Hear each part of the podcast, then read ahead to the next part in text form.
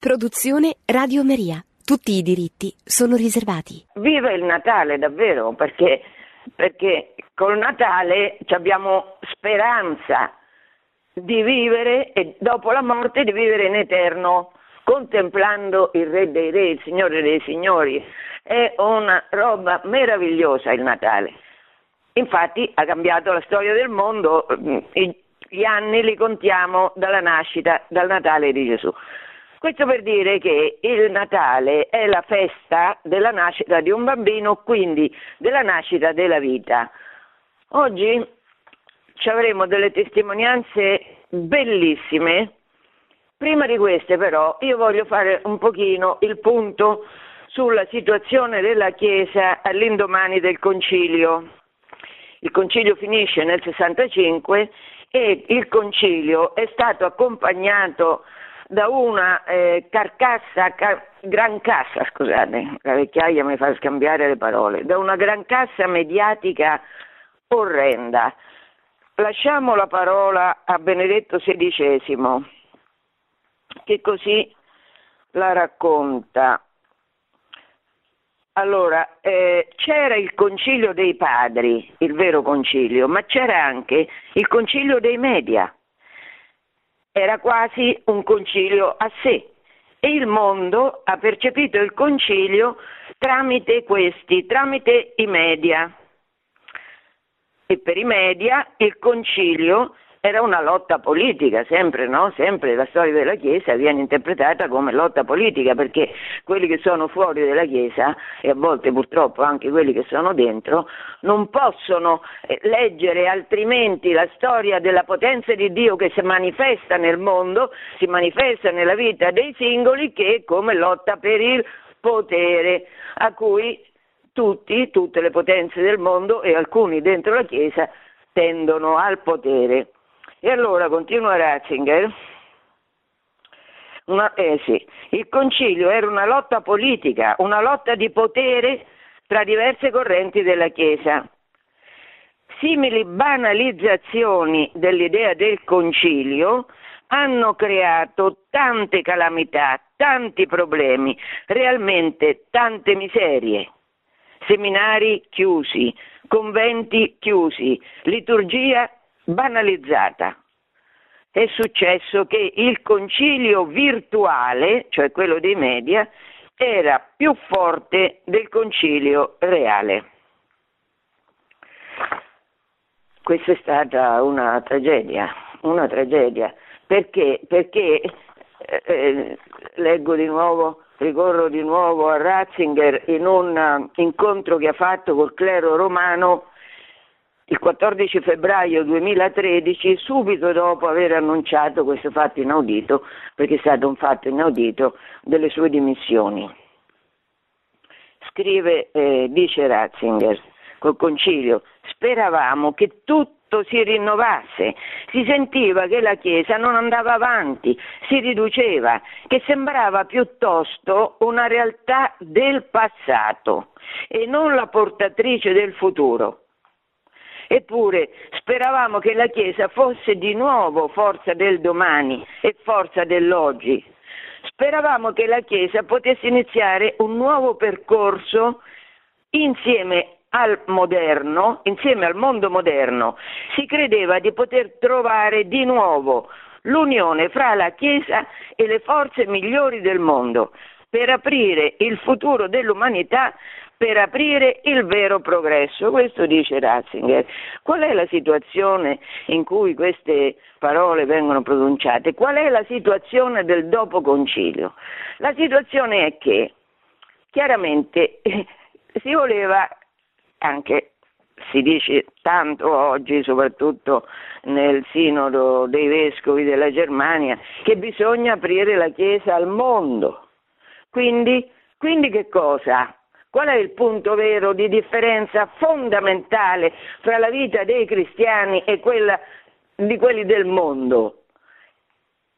C'è un aspetto concretissimo, molto vistoso, che mostra questa differenza. Qual è? E come si vive la vita sessuale. È chiaro che questo è l'aspetto di differenza di fondo fra la vita secondo Dio e la vita secondo qualcun altro che non è Dio. Allora, vediamo un po', è evidente perché, perché la, la, questione sessuale è fondamentale, perché attraverso l'unione sessuale cosa passa? Passa la vita. E quindi Dio dall'inizio, dall'Antico Testamento, ha stabilito delle regole precise. Perché le ha stabilite? A nostro favore ovviamente, perché Dio è nostro Padre e anche nostro sposo, come sempre il, Nuovo, il Vecchio Testamento rivela. E quindi come padre, come sposo ci dice fate così e vivrete, perché se non fate così avete la strada aperta per la morte, come è successo dopo il peccato originale. Allora, è evidente che c'è stato un attacco micidiale eh, alla Chiesa, cioè alla volontà di Dio, cioè alla rivelazione, cioè alla tradizione come è sempre stata interpretata, a che cosa? Alla vita santa delle persone, perché siamo chiamati a essere santi. Questo la Bibbia lo dice in tutte le salse, Vecchio e Nuovo Testamento. Siate santi perché io, il Signore vostro Dio, sono santo. E chi è il Signore nostro Dio? È il Re dei Re e quindi è, è colui che dà la possibilità, se vuole e lo vuole, di farci vivere come Lui, santamente. Questo è un miracolo, certamente. Non dipende dalla nostra bravura, ma dipende dalla forza di Dio che è onnipotente e che tipo di onnipotenza è? È una potenza che ama con onnipotenza tanto da mandare suo figlio a morire per me, per i miei peccati, perché io possa essere salvata. Questo è un amore indicibile, inimmaginabile di Dio. Allora, quando Dio dà, si rivela, perché il nostro cervello non ci sarebbe arrivato, si rivela e ci dice come bisogna eh, vivere se vogliamo vivere, se vogliamo la vita e non la morte, come bisogna vivere la nostra sessualità, eh, queste norme andrebbero seguite perché sono per il nostro bene. Vediamo che dice Paolo, perché Paolo, eh, il grande Paolo, il gigante Paolo, certamente Paolo, eh, era un uomo sapiente, era un grande rabbino che aveva dedicato la vita allo studio, quindi lui conosceva bene la parola di Dio, la conosceva bene e come apostolo dei pagani è stata la persona che ha tradotto ai pagani qual era la vita sessuale secondo la volontà di Dio come era stata rivelata e come lui la conosceva perfettamente. E allora che dice Paolo? Nella lettera agli Efesini, che come tutte le altre è meravigliosa, lui eh, racconta ai suoi, ai suoi figli nella fede, ai suoi figli un tempo pagani, come dovevano vivere. E ricorda che il matrimonio è il sacramento dell'assolutezza, dell'eternità e della perfezione dell'amore di Cristo per la sua Chiesa. I cristiani sono chiamati a essere santi, uomini celesti, come santo è Gesù Cristo di cui noi siamo il corpo. E così scrive anche nella lettera ai Corinti. Non sapete che i vostri corpi sono membra di Cristo? O non sapete che il vostro corpo è tempio dello Spirito Santo? Per concludere, glorificate dunque Dio nel vostro corpo. Eh, guardate che è una rivelazione di una portata enorme, perché sta dicendo Paolo che il mio corpo è tempio dello Spirito Santo, che il vero tempio, dopo la distruzione di quello di Gerusalemme, dopo la distruzione del tempio che è il corpo di Cristo, di cui abbiamo provocato la morte, noi siamo chiamati, il nostro corpo è chiamato a essere tempio dello Spirito Santo, quindi dobbiamo trattare il nostro corpo come, tratte, come trattiamo Dio, cioè bene, con onore. Satana che vuole, eh, vuole eh, che Dio sia disprezzato. E quindi siccome è nutrito di odio vuole che gli uomini, che tutti gli uomini muoiano, possibilmente in mezzo alle sofferenze più grandi, Satana ripetutamente nella storia ha suscitato dei movimenti intellettuali che vengono chiamati gnostici che diffondono il disprezzo per il corpo. Il disprezzo per il corpo significa che, eh, perché? Perché noi saremmo chiamati, secondo gli gnostici, a diventare quello che eravamo all'origine, cioè puri spiriti, senza il limite del corpo. Quindi, beh, il corpo prima moriva, meglio era. Pertanto questi movimenti hanno, sono sempre stati eh, fautori di che cosa? Del, del, delle relazioni omosessuali, dell'eutanasia, da sempre, in forme diverse a seconda dei secoli, ma da sempre è stato perseguito questo da Satana. All'indomani del concilio c'è stata una bufera gnostica che ha portato all'aborto, alla diffusione dell'aborto, adesso siamo diventati addirittura sostenitori dell'aborto come diritto, come diritto. E poi c'era il problema della pillola, è stata inventata la pillola e c'è stata anche lì una campagna di eh, favoreggiamento per l'uso della pillola come la eh, trovata scientifica geniale che ci liberava dalla schiavitù di questo nostro corpo che nei rapporti sessuali normalmente produceva vita. Ma questa era una schiavitù perché? Perché il corpo è un ingombro e quindi questa per non parlare della diffusione della pederastia. Questo all'inizio, negli anni 70, c'è stata la, l'intellettualità francese che ha avuto molti, molti, davvero molti demeriti, molti colpi, molti peccati per quello che ha diffuso al mondo. Comunque i maggiori intellettuali francesi hanno diffuso un manifesto per evitare che la pedofilia fosse considerata un reato, quindi bisognava depenalizzare la pedofilia e contestualmente Simone de Beauvoir è stata la prima a lanciare la moda del gender. Non si nasce donne, donne si diventa. Questo solo per accennare a quello che dicevo, alla tempesta, alla tempesta mediatica agnostica che si è infiltrata attraverso tutti i mezzi di comunicazione di massa nel mondo e nella Chiesa. E nella Chiesa hanno cercato, sempre con la pillola, di dire di staccare la vita sessuale dalla procreazione cioè eh, bisognava poter fare l'amore senza l'incubo di poter poi rimanere incinta.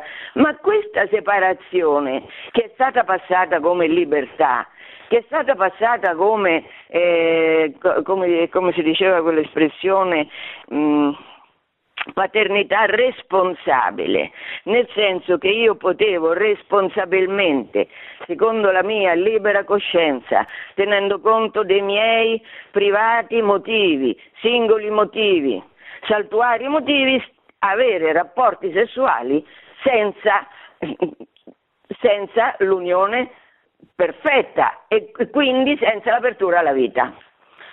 Allora, eh, in questo contesto, veramente che è stato un contesto eh, luciferino, Paolo VI ha avuto molto coraggio, ha avuto molto coraggio perché, dopo, eh, perché praticamente si è opposto a molti, anche all'interno della Chiesa, a tutti i mezzi di comunicazione del mondo e a molti all'interno della Chiesa. Pensate che c'era un cardinale, il cardinale di Malines Bruxelles, Leo Cunens, io questo non so mai come si pronuncia perché è francese, non è francese, comunque, eh, oh, se non mi sbaglio è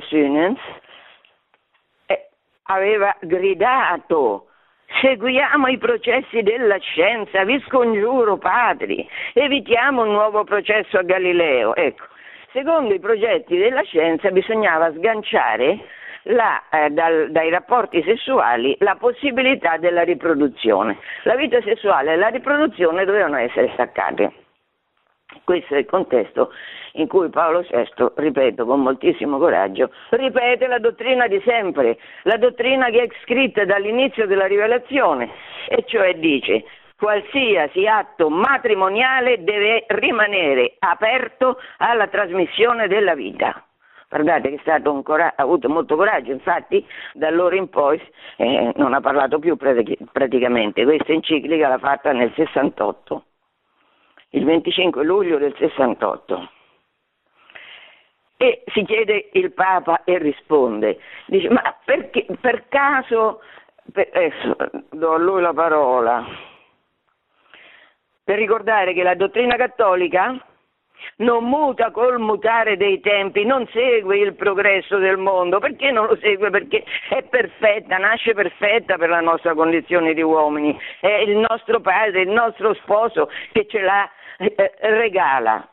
Allora il Papa si chiede alla domanda se non sia forse indicata una revisione delle norme etiche finora veggenti, soprattutto se si considera che esse non possono essere osservate senza sacrifici talvolta eroici, tenuto conto di questo e tenuto conto di questo e tenuto conto del fatto se non sia venuto per l'uomo il tempo, eh, il momento di affidare alla sua ragione, alla sua volontà, più che ai ritmi ritmi biologici del suo organismo il compito di trasmettere la vita. A queste domande, cioè se la rivelazione possa mutare, perché noi ormai siamo maturi e, abbiamo, siamo pieni di progresso e abbiamo capito come possiamo vivere la nostra sessualità ad libitum, cioè secondo la nostra eh, libera volontà, il Papa risponde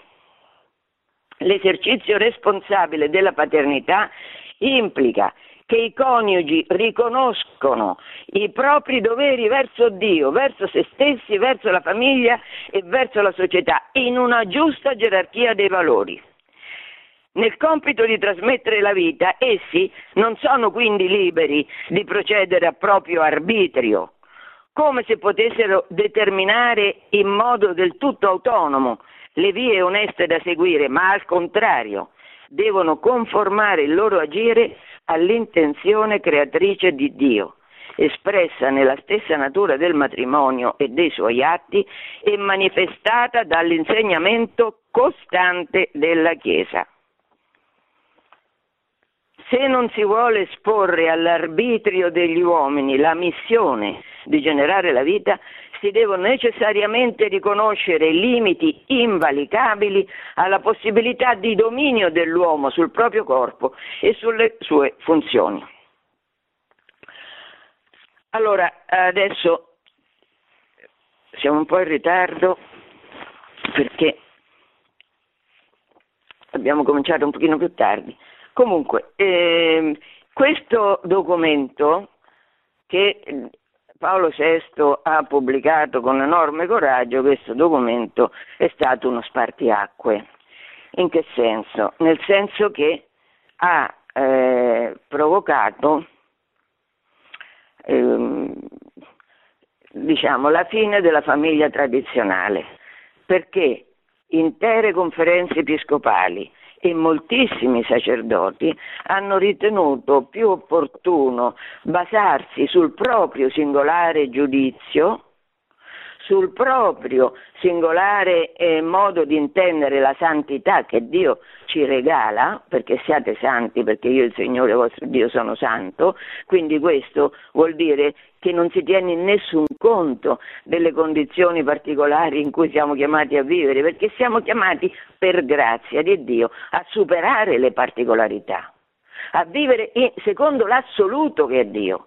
Allora, eh, aver rifiutato questa visione della vita e della sessualità, come il Papa riassumendo la tradizione e la rivelazione ha ribadito nell'umane vite, ha provocato un dramma terribile, ha provocato la denatalità in cui oggi siamo immersi, soprattutto questo vale per l'Italia perché noi eravamo un popolo capillarmente cristiano, quindi noi abbiamo capillarmente apostatato la nostra vita con la conseguenza che regna la morte, cioè regna la mancanza di figli, regna la disperazione, perché poi non essere aperti alla vita significa questo, essere disperati sul futuro non c'è il futuro, non c'è la vita eterna, il cielo è chiuso, quindi io vivo oggi come se fosse l'ultimo istante della, di? Della ricerca della mia felicità individuale, questo è un dramma.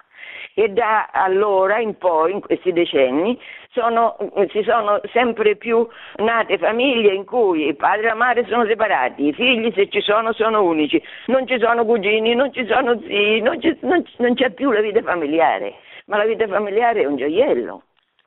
Allora questo, questo spartiacque del rifiuto delle umane vite e della volontà perversa dell'uomo di fare delle, della sessualità l'uso che lui privatamente ne ritiene, eh, più, eh, ritiene più opportuno, questo implicitamente ha portato anche una condanna minore per i comportamenti sessuali che sempre la, eh, la Bibbia e sempre le tradizioni hanno condannato, cioè l'onanismo e l'omosessualità sicuramente. Perché? Perché se la sessualità si può vivere sganciata dalla riproduzione, è evidente che anche la sessualità che si applica per due persone omosessuali, che è per definizione sganciata dalla possibilità di procreare, viene vista con un occhio più benevolo, come oggi succede come oggi succede in tante conferenze episcopali.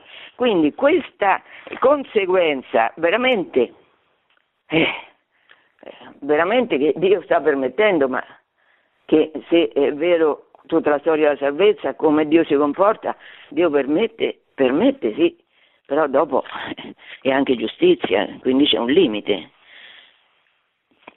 dopo il quale Dio non permette più. Allora, adesso, siccome è Natale e siccome è la festa della vita, io voglio dare lode a Dio attraverso la vita di persone che hanno eroicamente, ma siamo tutti chiamati all'eroismo nella nostra vita, hanno eroicamente vissuto la propria sessualità e la propria apertura alla vita. Per farlo eh, io, mh, mm, sono, c'è una coppia di eh, marito e moglie che si chiamano Stefano e Maria Lanzani. Lei è figlia dei Maurizia e Lorenzo Lis che sono itineranti dell'Inghilterra, miei amici da decenni. E lui è figlio degli itineranti delle Filippine, che pure conosco, non sono amici nel senso che non ho avuto modo di frequentarli, ma insomma li conosco da decenni pure loro. Allora, Maria eh, e Stefano, adesso io chiamo Maria, buongiorno Maria. Buongiorno Angela. Buongiorno. Io, come sai, eh, dopo mandiamo una lettera che tuo marito Stefano, che non può essere con noi perché questa mattina lavora sui tetti, mi ha detto di Oxford, quindi non poteva partecipare. Eh, Maria ha avuto un'esperienza in cui lei e il marito hanno dato lode a Dio quando tutto il mondo si aspetterebbe che dessero non lode, ma dessero infamie contro Dio. Maria, che è successo? Allora, ciao Angela, buongiorno a tutti. E, um, è successo che noi avevamo già due figli, Paolo e Rebecca, e avevo anche Adesso quanti ne avete? Adesso ne abbiamo sei. Eh. Sette, no, in sette, Anna Mistella è nata, poi ho avuto diversi e, um, bambini che sono andati al cielo prima, ho avuto 14 gravidanze e, in tutto. E niente, è successo che io ero incinta di questo bambino, non sapevamo la patologia, io anzi all'inizio pensavo l'avrei perso perché stavo, avevo avuto delle perdite. Maria, io faccio fatica, faccio fatica a sentirti, non so la regia se, eh, se sono solo io mi senti, che sono cattiva Mi senti meglio? Mi eh, senti meglio ti così? a tratti, sì, mi sento meglio così. E sono anche in una stanza che rimbomba un pochino. e, ehm, e, niente, la, la, visita, c'è stata una visita dove eh, i medici mi hanno detto che eh, mi ha visto qualcosa un po' di strano e mi hanno detto di ritornare sono ritornata due settimane dopo e mi hanno detto che in effetti eh, il, il, bambino il, eh, aveva una malformazione che è la mancanza della scatola cranica del, dove non si è chiuso ehm, l'osso del cervello e quindi questo bambino non aveva speranza di vita e subito, neanche chiedendomi niente, si sono messi al tavolino e mi hanno chiesto allora quando volete venire, quando vuoi venire a fare l'aborto? E io non avendo, cioè, ero un pochino scioccata, ero sola tra l'altro perché ehm, per diversi motivi e, e, io ho detto no guarda eh, signora non si preoccupi un, un, aborto non è necessario il Signore eh, prenderà il bambino quando è suo tempo. E tutto il tempo anche del grembo che sia pochi mesi che sia uh, tutti i nove mesi è la sua vita. E là mi guardarono un po' ok parla col suo marito ritornate quando volete. E, e mi hanno dato l'appuntamento poi per le 12-14 settimane. Tornati al secondo appuntamento mi... c'era una, una consulente che mi, ci guardava proprio dicendo ma voi avete capito? E io mi sono girata e ho detto scusa signora, io ho capito questo, che la bambina o muore nel grembo eh, nella gravidanza o al parto o qualche ora dopo. Ho capito bene. E lei si è girata e tu sì, ha capito bene. E poi ho incominciato, ma voi non capite perché è un trauma, sarà un trauma per voi, sarà un trauma per i vostri figli, sarà... E, e io questa cosa mi, era, mi colpì proprio il che il suo non, accett- non, non vedere questa vita come una vita, per quello che era. E, e niente, questa cosa poi mi, mi, mi, fece soffrire, però anche mi fece sia pregare per questa signora perché vedevo che veramente era lei che non capiva e, e mi fece anche riflettere tanto sul valore della vita, il valore di un giorno, eh, pensavo, eh, c'è scritto no, mille, gior- mille anni è come un giorno, come una veglia di notte. E, e mettevo anche la, il valore della mia vita. Cioè, ma che valore ho io più di questa bambina? E, e, niente, quindi è stato poi un tempo invece bellissimo, bellissimo, dove proprio da, da, dal, dal tempo della gravidanza e, um, il Signore anche ci aveva preparato senz'altro, sia attraverso la nostra comunità, sia attraverso tante eh, catechesi sulla vita, ma anche su, con esperienze di altri fratelli. C'era un'altra coppia di un'altra parrocchia che aveva avuto un bambino che era morto dopo, dopo nove mesi e io non li conoscevo al tempo e adesso li conosco molto meglio, però ric- ero andata solo al funerale di questo bambino e mi ricordo vedere proprio questa luce in loro e aver sentito anche da altri come li aveva aiutato a loro anche a cambiare tante visioni, tante cose della loro vita, tanti... e mi ricordo uscire da questo primo appuntamento dicendo Signore se vuoi fare stessa, una cosa simile a me e alla nostra famiglia, grazie, lo, lo accetto, veramente lo, eh, grazie che mi visiti così, che ci visiti così.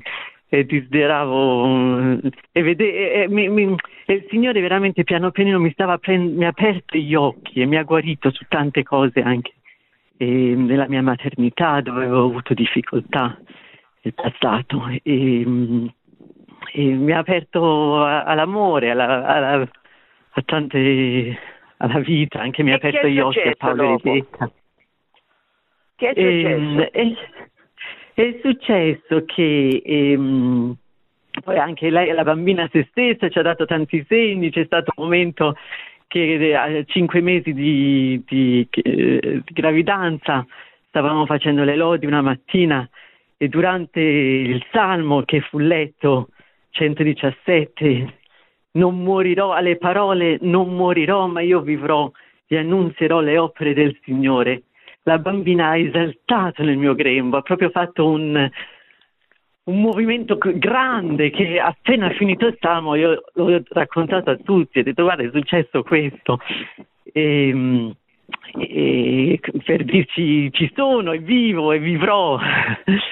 e, ehm, E Come niente, dice poi è Salmo, scusa Maria se ti interrompo, Sì, eh, sì. eh, che ci paragona alle gazzelle che, eh, che saltano. Io che Sì, sono sì, sì, amante della montagna spero sempre che quando andrò dall'altra parte potrò fare questo. e poi il Salmo continua, apritemi le porte della giustizia, entrerò a rendere grazie. E, mh, tante belle cose, questo Salmo poi l'abbiamo eh, cantato anche al funerale ed è scritto sul suo bigliettino. Niente, poi è sono successe tantissime cose che adesso non posso dirle tutte, però è successo che è nata eh, viva e eh, ho provato a, no, cioè, mi hanno, hanno provato a fare un parto naturale che è stato difficile perché aveva la testa in giù e non avendo il cranio, il- l'osso, ehm, già che aveva la testa in giù era una cosa incredibile perché questi bambini spesso proprio per, eh, perché come non avendo la protezione del cervello, l'acqua amniotica essendo acidi- acida, e corro- corrode, il mio italiano adesso ha difficoltà, e, e allora il, il- il tessuto del cervello viene danneggiato. Eh sì, perché io ho dimenticato di dire Maria che voi vivete tu Sì. da sempre con i tuoi genitori in Inghilterra. In Inghilterra quando ho cinque anni, sì. Eh, quindi- Ehm, e quindi niente, quindi av- av- era in, testa in giù che già era una cosa incredibile, però ovviamente aveva una testa morbida, quindi non riusciva ad aprire il parto. Quindi questo parto naturale, dopo il, il terza volta che si è provato a fare naturale, alla fine ci hanno eh, concesso un cesario con altri problemi che adesso non vado a raccontare, però è nata per, veramente per miracolo, per grazia. E Senti, Davide, questo Don adesso Davide, lo lasciamo raccontare al tuo marito che legge la lettera che avete scritto. Questo è successo nel 12, quindi qu- nel febbraio del 12, quindi quasi 13 anni fa. Però solo una cosa voglio chiederti, ma le persone che hanno assistito a questo miracolo, perché è un miracolo come voi l'avete vissuto, non tanto Sì. eh, sì che è nata viva e che è vissuta 12 giorni, ma come voi avete vissuto questo evento, questo sì che è un miracolo. Allora, quelli Sì. dell'ospedale hanno visto qualcosa? Hanno visto senz'altro qualcosa, cioè, m- delle volte ce lo dicevano, di- di- cioè ci dicevano anche che eravamo pazzi. questo hanno visto, la pazzia. Da, da- da dove, ve- da dove venite? E altre volte anche però ci ringraziavano. E c'è stata una dottoressa che eh, appunto aveva difficoltà a farci fare, non voleva farmi fare il cesario perché non aveva il valore eh, la- questa vita per fare un cesario a me mamma. E invece dopo qualche giorno dopo ci ha ringraziato e, mi- e ci ha detto guarda per me ero scioc- sono scioccata dall'amore che avete per questa bambina. Mi e ci ha detto se solo se tutti i genitori avessero questo amore per i loro figli e che ci ha lasciato scioccati anche a noi. Però eh, senz'altro qualcosa c'è stato poi ehm, non abbiamo più seguito penso c'era anche un imbarazzo eh, per questa bambina e per come lo stavamo vivendo. Spesso entravano nella stanza anche quando era nata a vederla e poi ci guardavano e dicevano lei è tranquilla e voi state tranquilli, ma che succede qua? E riuscivano. Senti Maria, Eh, però- eh, non ho tempo, eh, passiamo ad ascoltare la registrazione della lettera che avete scritto 11 anni fa. Prego la regia di Va bene. mandarla in onda. Carissimi fratelli e amici, con molta difficoltà sono riuscito a trovare un momento per mettermi a scrivere le vicende che in questi giorni ci hanno accompagnato. Ho avuto molte volte il desiderio di trovare un minuto per raccontare ed anche per tener memoriale di quanto Dio ci ha fatto dono in questo tempo così prezioso. Abbiamo atteso la nascita di questa bambina per nove mesi e tre settimane. Io ho smesso di prendere appuntamenti di lavoro lontano da casa per non rischiare di essere lontano all'inizio di un travaglio improvviso, ma di contrazioni non se ne sentivano affatto. Il tempo scorreva scandito da visite in ospedale tra ostetrici e dottori che ci preparavano alle varie eventualità di una nascita che neanche a loro appariva molto chiara. Nella ormai terza settimana di ritardo, dopo tre tentativi falliti di induzione, ho avuto una lite furiosa con una chirurga indiana che voleva tentarne un quarto, forzando la rottura delle acque. Avrebbero ucciso la piccolina, poiché la sua testolina per nulla protetta sarebbe stata danneggiata dagli strumenti che avrebbero utilizzato. I dottori reputavano di meno importanza il valore della vita di questa bambina a confronto con i rischi che un parto cesareo avrebbe forse potuto portare a Maria. Questo semplicemente perché si trattava di una bambina terminale a cui un parto cesareo non avrebbe cambiato la sorte. Con molta insistenza e implorando il cesario inizialmente negato, i medici ci hanno concesso l'operazione per martedì 7 febbraio. Siamo anche tornati un po' preoccupati in ospedale il lunedì mattina, chiedendo l'anticipazione del cesario. Quel giorno abbiamo pellegrinato da un reparto all'altro dell'ospedale, nella speranza che si liberasse un letto e uno spazio in sala operatoria, senza però molto successo. Ho immaginato in questo momento cosa deve aver provato la sacra famiglia di Nazareth quando Giuseppe e Maria bussavano alle porte degli ostelli chiedendo ospitalità affinché potesse nascere Gesù bambino e non trovarono luogo dove sostare. Con tanta nostra afflizione ce ne siamo tornati a casa dopo che quest'ultima speranza si è poi spenta. Devo dire però che Dio poi fa le cose con più sapienza di come le potevamo pensare noi. Dal terzo cesario in lista, che era Maria, l'hanno portata avanti con la massima priorità ad essere la prima operazione della giornata. È stato un momento toccante la nascita di Anna, un miracolo della vita. È il terzo figlio che vedo venire alla luce ed ognuno di essi mi ha mosso le viscere nel profondo dell'anima. Vedere un bambino nascere alla vita è come sfiorare l'essenza dell'amore che Dio ha per ogni uomo. Alle 9.09 della mattina del 7 febbraio 2012 ho visto nostra figlia Anna Michelle nascere al mondo con un piccolo gemito e con un corpicino debole e fragile.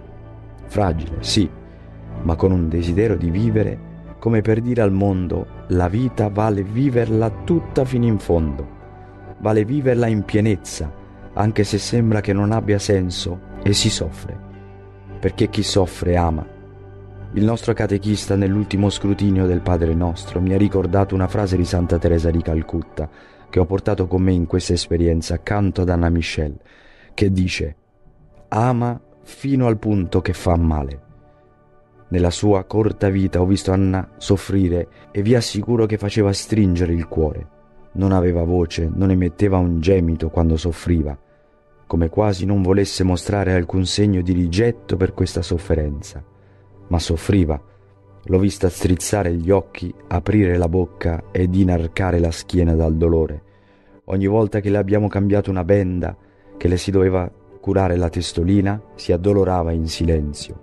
La sua vita mi ha ricordato tantissimo quella di tanti bambini innocenti ammazzati dagli aborti che soffrono nello stesso silenzio. È nata per Cesario e per grazia di Dio è nata viva. È nata tra me e Maria che tanto le abbiamo voluto bene. Da un lato della sala operatoria si preparavano i dottori posizionando su un tavolino il bisturi, le siringhe per l'anestesia, i vari altri strumenti necessari per l'operazione mentre Davide, che aveva ricevuto il permesso di essere in sala operatoria, dal lato opposto, su un altro tavolino, preparava l'acqua per il battesimo e gli oli per l'unzione cresimale e la Santa Eucaristia.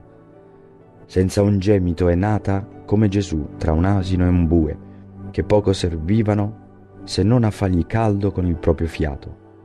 Così come loro, noi genitori, nel nostro piccolo servizio prestato all'azione ben più grande che Dio stava iniziando in lei, abbiamo semplicemente deciso di accettare il dono della sua vita. Appena tirata fuori dalla pancia, i dottori l'hanno messa sul petto di Maria e mentre ricucivano il taglio, Anna Michele ha ricevuto il battesimo con l'acqua già santificata del Giordano, versata sulla, te- sulla sua testa così fragile. Che emozione, che bellezza, che bello! Difficile esprimere la mia contentezza in quel momento. Non chiedevamo altro a Dio che ce la donasse viva per qualche attimo, viva affinché potesse ricevere questo sacramento. Daienu, che vuol dire ci sarebbe bastato, questo ci sarebbe bastato. Ci sarebbe bastato anche se avesse ricevuto il battesimo, ma no, Dio è stato tanto più generoso e le ha donato di più. Pensate che un'oretta dopo la sua nascita eravamo in una camera privata, tutta per noi, circondati da tutti i fratelli di Maria, dai suoi genitori, da mio fratello Simon Pietro, da Annalisa, quando in questa meravigliosa circostanza Anna Michelle ha potuto ricevere anche la pienezza dei sacramenti dell'iniziazione cristiana, la prima comunione e il sacramento dello Spirito Santo, la cresima. Daienu ha festeggiato la sua prima giornata di vita facendo fatica a respirare, era viola in volto per molte ore e sembrava che stesse morendo in ogni momento ma ha vissuto dodici giorni, ha vissuto la vita piena, come la desidero anch'io una vita così piena e bella, nell'abbandono delle braccia di Dio Padre. Quella sera sono venuti nella cappella dell'ospedale tutte le comunità della nostra parrocchia, che si sono strette intorno a noi in questo momento così dolce. Che meraviglia è stato toccare la bellezza della Chiesa cattolica che nella comunione dei santi si riunisce a far Pasqua con una sorella che sta per passare al cielo. Abbiamo cantato i vespri, abbiamo ringraziato Dio per la sua vita, cantevamo quanto sono amabili le tue dimore, Signore. Anche stare solamente sulla soglia di casa tua è certamente migliore. Passando per la valle del pianto, la cambia in una sorgente. In questa liturgia, con accanto i fratelli della nostra parrocchia, Anna ha ricevuto la veste bianca, ha ricevuto la candela del battesimo e la parte del rito dell'Efata.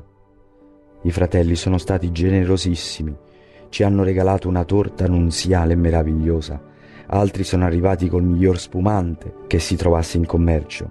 Abbiamo festeggiato, abbiamo stappato quella bottiglia nel refettorio dell'ospedale, che a me in questa occasione sembrava bella quanto la stanza reale dei ricevimenti.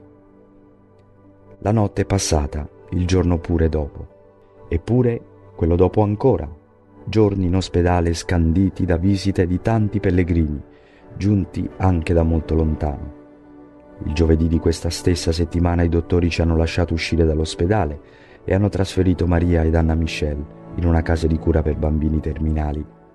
Per un paio di giorni una casa di volontariato con uno spirito meraviglioso che mi ha ricordato tanto quello della Domus Galilei Terra Santa, tutto era al servizio della persona, pazienti e non, ed in modo particolare per i sofferenti. È una struttura a metà tra un ospedale e una casa molto accogliente. Così siamo rimasti lì fino al sabato, portandoci anche Paolo e Rebecca, i nostri altri due figli, che immersi nel paradiso di giocattoli che hanno trovato, hanno avuto un sorriso a 50 denti tutto il giorno in faccia. Non ci sembrava vero, ma quella stessa sera siamo tornati a casa con nostra figlia in braccio. Ero impreparato, non avevo pensato di poter tornare a casa con Anna Michelle viva, eppure quella notte ha dormito in camera tra me e Maria. È stata una bambina buonissima, mai ha pianto. Faceva tenerezza vedere la fatica con cui cercava di digerire il latte che le somministravamo attraverso un piccolo tubicino che le scendeva nel naso. I giorni passavano ed Anna Michelle sembrava stare sempre meglio, dandoci la speranza di vivere ancora altri giorni. Dai nu, dai nu, questo ci sarebbe bastato. I giorni passati con lei sono stati meravigliosi. È vero che Dio accompagna le prove con delle grazie particolari.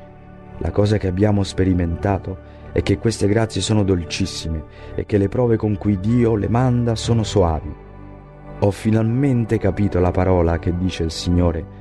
Il mio gioco è soave e il mio carico leggero. Il sabato 18 febbraio ci siamo preparati per andare all'Eucarestia con la nostra comunità. Anna Michelle naturalmente ce la siamo portata all'Eucarestia. Un'Eucarestia bellissima, tutta festante. Questa stessa sera la nostra piccina era molto più debole del solito e già da qualche giorno non riusciva più ad aprire gli occhi. Maria in un dialogo tra madre e figlia le aveva detto, cara Anna Michelle, quando vuoi andare vai pure. Noi siamo stati contentissimi di averti avuto questo tempo. Beh, è come se l'avesse ascoltata. Così abbiamo iniziato a pregare il rosario con lei accanto a noi. Le ho dato l'ultima benedizione paterna. Così finito il rosario, Anna Michelle con le ultime forze ha alzato la sua testa, ha aperto gli occhi per l'ultima volta, come per salutarci, ed è spirata. È stato un momento folgorante. Ero stanco, al termine dei dodici giorni, alquanto intensi, ma con una gioia nel cuore difficile da descrivere. In questo momento mi è venuto da pensare quanto veramente non c'è gioia più grande per un padre e una madre mettere al mondo un figlio e sapere di averlo accompagnato alla vita celeste, alla vita eterna. Non racconto tutti i dettagli, altrimenti dovrei scriverne un libro, ma tanti sono stati i memoriali di questi giorni. Dai e nu, dai e nu, questo ci sarebbe bastato. Dio è stato tanto generoso, tanto, tanto. Stefano e Maria Lanzani.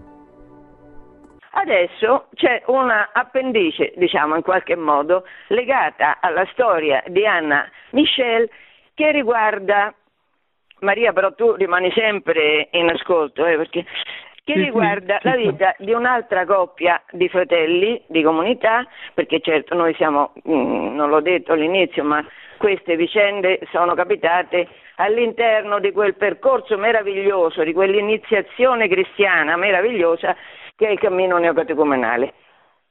Allora, eh, dicevo, c'è un'altra coppia di fratelli che stanno in Inghilterra, lei si chiama Maristella e la sentiamo fra poco, lui si chiama Francesco, lei è, è pugliese e lui invece è figlio di una famiglia in missione, della prima famiglia in missione insieme ai genitori di Maria in Inghilterra e lui è rimasto, eh, è rimasto a vivere in Inghilterra insieme alla moglie. Allora, ehm, adesso Maristella, buongiorno. Buongiorno a tutti, grazie per l'invito. Ci racconti perché eh, ci è venuto in mente di chiamarti in relazione a questa vicenda di Anna Michel e dei suoi genitori? Sì, certo. Allora, io e mio marito, come dicevi, eh, viviamo in Inghilterra perché mio marito era famiglia in missione qui con i suoi genitori e una volta che eh, ci siamo sposati l'ho seguito qui in questa terra dove Dio, noi ci sentiamo davvero chiamati per ora, fino a quando Dio vorrà, a, a vivere come famiglia con i nostri figli in, in Inghilterra, a Londra. E, um, noi ci siamo sposati davvero soltanto con questo forte desiderio che Dio ci ha mandato. Eravamo molto giovani, Dio ci ha mandato questo desiderio di formare, eh, secondo la sua volontà, avremmo accettato qualsiasi cosa, la, una famiglia cristiana e quindi non abbiamo, non abbiamo mai comprato una casa, ci siamo sempre un po' affidati a Dio a quello che Lui ci proponeva durante la nostra strada. Quest'anno noi abbiamo, noi abbiamo sette figli, io sono incinta dell'ottavo e, um, e siamo in affitto in questa casa. E proprio un po' prima dell'inizio dell'avvento, in realtà già da questa estate, ma che man mano si avvicinava a settembre, poi ottobre, i mesi, ehm, avevamo ricevuto questa, questa, notizia di dover lasciare al più presto la casa dove ora viviamo in affitto per vari motivi. E fino a quando il proprietario ha dovuto, uh, ha dovuto anche um, mandarci queste le carte dello sfratto che ancora non c'erano arrivate. Quindi abbiamo, mh, Dio ha permesso a mio marito, alla mia famiglia di vivere con questa precarietà, di non sapere quando saremmo stati sfrattati, e come e, e quindi abbiamo veramente abbiamo sofferto, uh, ma ci siamo stretti e, e, affidati a Dio e ci ha aiutato tantissimo le, le lodi la mattina, la, la preghiera e la comunità.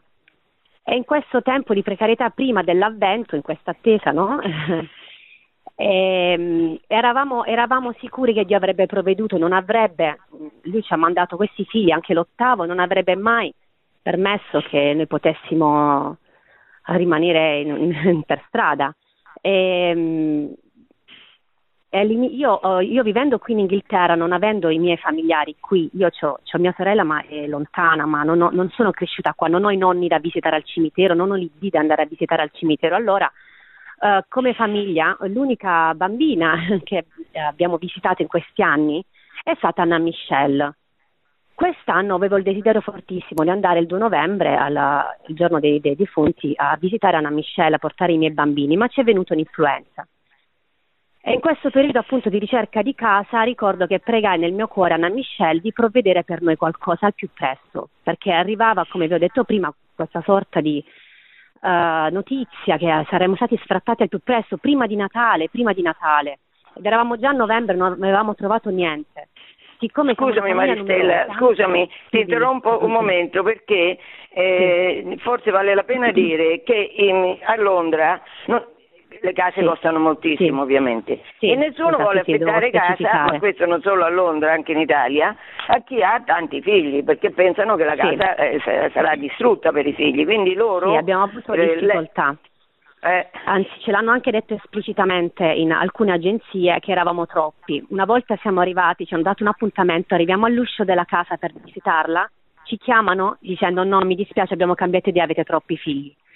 Quindi non è stato facile, veramente. Eh, però noi, perciò dicevo all'inizio, avevamo fiducia che Dio avrebbe provveduto qualcosa perché Lui ha permesso questa storia con noi, no? E avevamo questa fiducia. Uh, però tante agenzie, sia anche per il fatto che io non lavoro, perché uh, offro la mia vita no? come, come, mamma, come donna, alla crescita dei nostri figli e per loro lo stipendio di mio marito non era abbastanza, per loro una sola persona che, la, che, la, che lavora in famiglia non è abbastanza, non è una sicurezza per loro. Quindi avevamo, avevamo, noi visitavamo case ogni giorno, tranne il weekend, e nessuna ci ha accettato. Allora, mh, noi abbiamo visto che Mana Michelle ha interceduto un pochino per noi perché ver, um, verso la fine di novembre, quando è l'unica casa che ci aveva accettato, che però il contratto che ci avrebbe dato comunque non era ottimo, perché avrebbero aumentato di prezzo dopo un anno, veramente prezzi esorbitanti a Londra.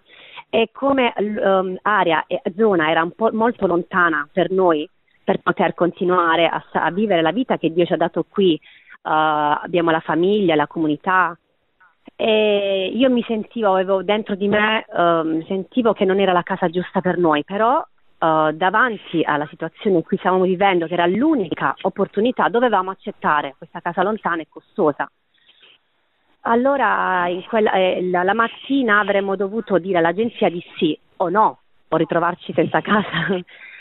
E quella notte io ho pregato tantissimo eh, Dio, ho detto siccome tu sei molto creativo, tu sei creativo, sicuramente potrai uh, inventarti qualcosa per non, uh, per non, permettere che noi andiamo così lontano e magari ci fai usci- far uscire e che cosa si è inventato Dio?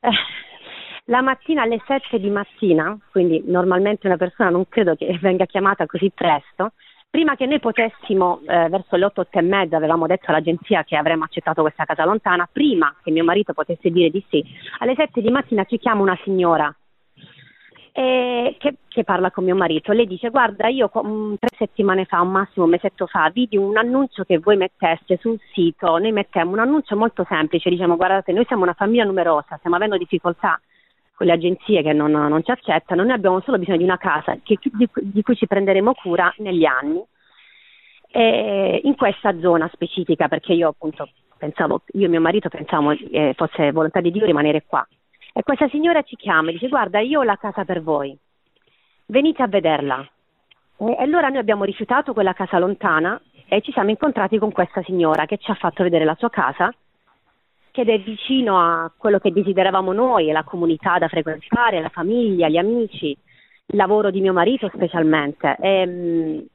e nel giro di qualche giorno abbiamo, abbiamo, già firmato un contratto con lei. E questa signora, e siamo stati con lei a parlare tanto, due, due, due, ore, due ore, e mezza, e, si, e lei ci ha detto che lei era un'ostetrica, che lei è un'ostetrica in pensione in questo ospedale dove io ho partorito tutti i miei bambini.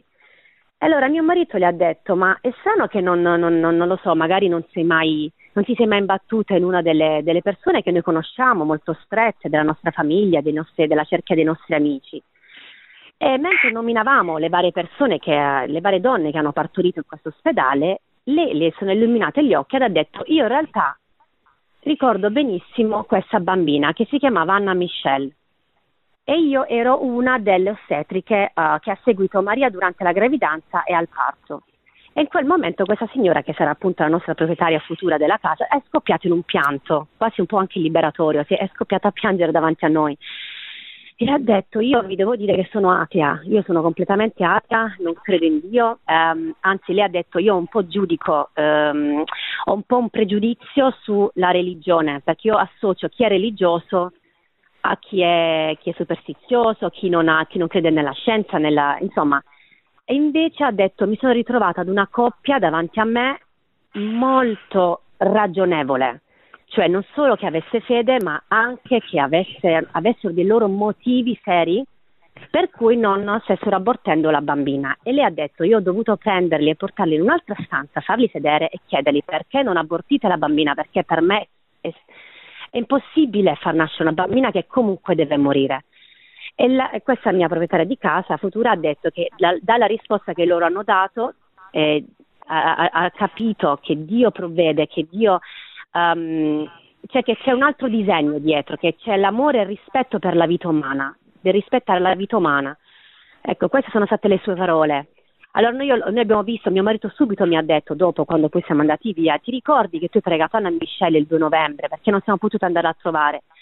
E noi vediamo molto la intercessione di, di questa vita e infatti quando Maria ha detto che Anna Michelle aveva esultato nel suo grembo quando ha detto non morirò ma resterò in vita, annunzierò l'opera del Signore. È vero no? che, questa, che noi andremo in cielo e che da lì ehm, noi, noi, non moriremo, noi vivremo per sempre una volta che siamo nati. No? E, e, quindi abbiamo visto sì la presenza. Ora noi crediamo anche che forse questa, questa storia l'abbia toccato, no? questa nostra proprietaria che, che, si, che appena abbia sentito una famiglia numerosa sia stata molto contenta di accoglierci in casa sua. Benissimo, questa testimonianza bella su quell'altra, altrettanto bella, queste testimonianze splendide, io penso che prima di ridare la parola a Maria, forse se c'è qualcuno che vuole intervenire, mi hanno detto che visto che abbiamo cominciato in ritardo possiamo arrivare a 55 minuti, quindi abbiamo un quarto d'ora. Se credete eh, potete intervenire questa è un'ottima notizia, un'ottima preparazione al Natale, perché Dio esiste, c'è, si fa presente, c'è una forza immensa, è Dio, e Dio ci vuole bene, e ci vuole bene. Eh, vediamo se ci, sono, se ci sono chiamate. Pronto? Sì, pronto, buongiorno, sono Roberta da Crema. Eh, intanto volevo ringraziarvi per questa trasmissione e per queste belle testimonianze che mi hanno toccato il cuore. Eh, niente, io volevo fare una piccola testimonianza anch'io, sono mamma casalinga di sei figli. E diciamo che non è stato facile, ecco, tutte le volte dire alle persone sono incinta, aspetto un altro figlio perché guardavano male eh, oppure ti facevano certe battute, eh, diciamo non c'è questa apertura, ecco, la famiglia classica di due figli e basta, ecco, e quindi eh, molte volte ti facevano sentire in colpa, ecco, capito? Non, non, non, la, le persone non accettavano questo, eh, questa apertura alla vita, no? E, e infatti anche un, eh, un ginecologo, mh, mm, quando sono stata incinta del quarto, mi ha detto ma lo vuole tenere o a, vuole abortire? E questo è stato un pugno nello stomaco per me, cioè non me l'aspettavo proprio una cosa di questo genere eh, oppure ti fanno le, le, classiche battute, ma come appunto lei ha detto all'inizio, che il... Um, mi viene la parola, mi scusi, sono un po' emozionata.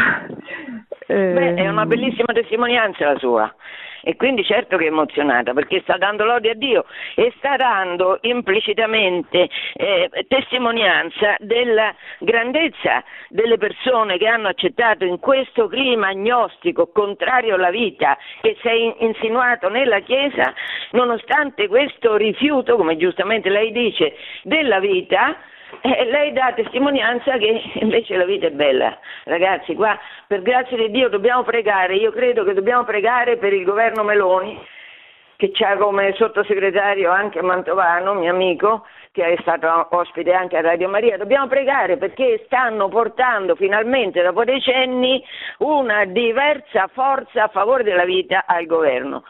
Chissà che Dio non ci abbia concesso questo come un regalo di Natale. C'è un'altra testimonianza? Buongiorno. Sì, dica. Buongiorno. Mi chiamo Sonia, sono mamma di cinque figli, e, però le gravidanze sono state molte di più. E la mia testimonianza è questa, e, gli ultimi due gemelli sono nati nel 2007, poi per grazia di Dio siamo rimasti insomma, sorpresi anche della, della, gravidanza che è seguita nel 2011 di altri due gemelli che però eh, ecco, non ho mai partorito. Quello che, mm, quello che voglio testimoniare è che li ho battezzati, nonostante cinque sono nati e quattro no, quelli quattro che non sono nati, perché noi eravamo coppia sterile, io sono la moglie di un medico, avevamo una cartella clinica appena sposati tremenda, ci avevano detto voi non, avre- non avrete mai figli. Dopo due viaggi in Terra Santa e, mh, mm, i figli sono arrivati e siamo stati anche a Meggiugorie perché dopo il primo figlio mi avevano detto, tra l'altro disabile, autistico grave, mi avevano detto insomma questo è un miracolo, se lo tenga, se lo coccoli. In realtà dopo Meggiugorie è arrivata Pia e poi è arrivato Francesco, Paola, Antonio, ma quello che eh, mi è piaciuto di questa testimonianza è che mh, facendo le lodi, oltre andando alla messa tutti i giorni, ma facendo le lodi, il Signore ti, eh, eh, loda la vita attraverso la vita. Ecco, questo dico. E a me mi correvano dietro all'ospedale dicendo che dovevo abortire perché il cuore non si era formato e quindi questi due bambini dovevano essere espulsi. Ecco, io non mi facevo vedere all'ospedale, io pregavo tutti i giorni assieme a mio marito e ai miei cinque figli che venivano tutti i giorni a messa con noi, e pregavo la, per la vita e, e, e, dicevo al sacerdote che ci seguiva, il nostro padre spirituale, questi sono Michele, questi sono Gabriele e Michele, il Signore per loro eh, vorrà quello che vorrà, io avevo il padre con un tumore terminale, per cui accudivo anche mio padre in casa con la, te- la chemioterapia. È stata una cosa, cioè un lodare nella vita, e, cioè non è che si inizia dalla culla e poi si arriva all'obitorio, cioè la, la vita è qualcosa in più, è qualcosa in più, c'è l'eternità.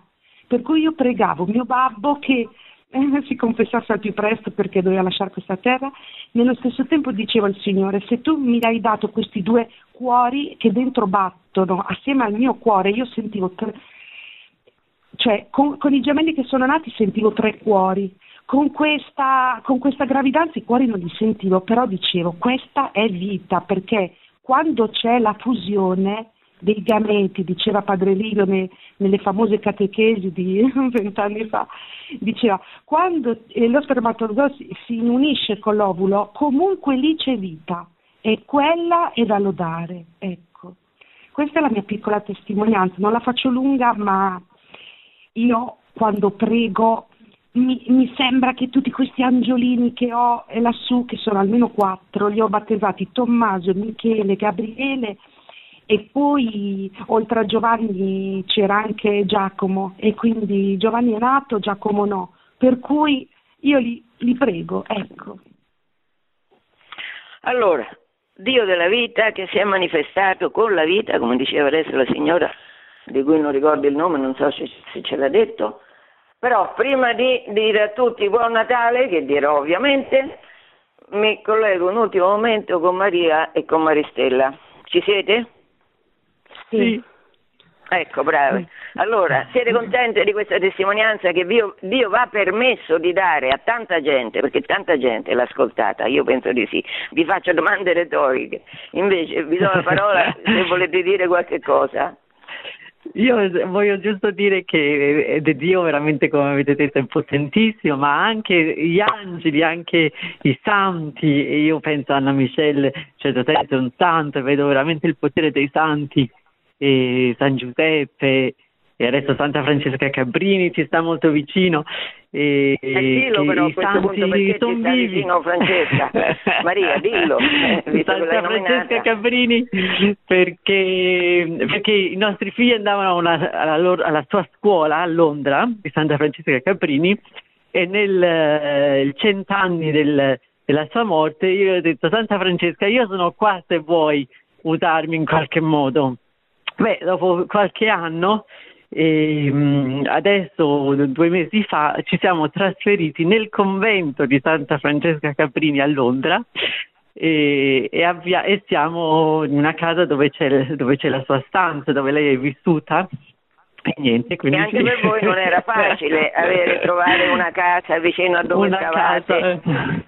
Assolutamente, esatto. Quindi anche noi stavamo cercando casa, anche noi avevamo chiesto a San Giuseppe e, e Santa Francesca ci ha offerto la sua Michelle casa. è intervenuta con Maristella e Francesco e chissà che non sia intervenuta pure con voi, anche se non l'avete fatto sì. questo passaggio.